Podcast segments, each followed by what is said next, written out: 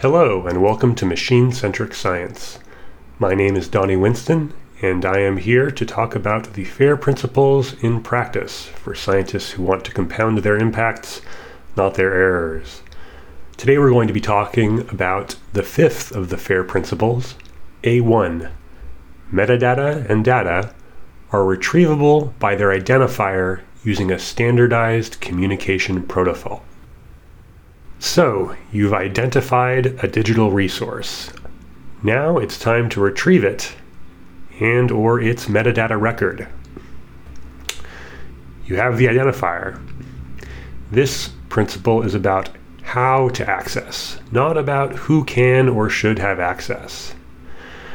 A great mechanized protocol is something like the Hypertext Transfer Protocol, Secure, HTTPS, this works over a low level protocol, TCP, Transmission Control Protocol, along with IP, the Internet Protocol, often used in conjunction with the domain name system, DNS.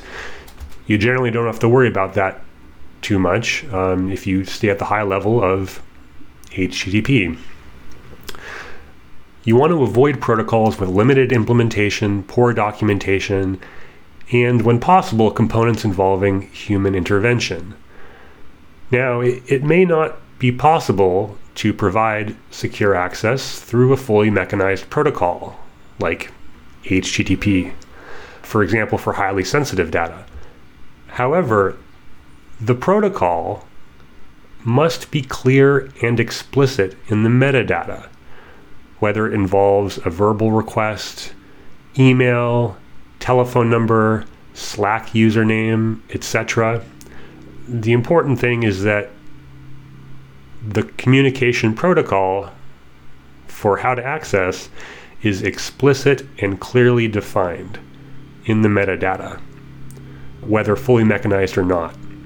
Here, the emphasis is on ability. There should be no additional barrier to retrieval by some agent when access is permitted, however, that permission process works, which will come in later principles the agent may be a machine working behind a firewall, so it already has access.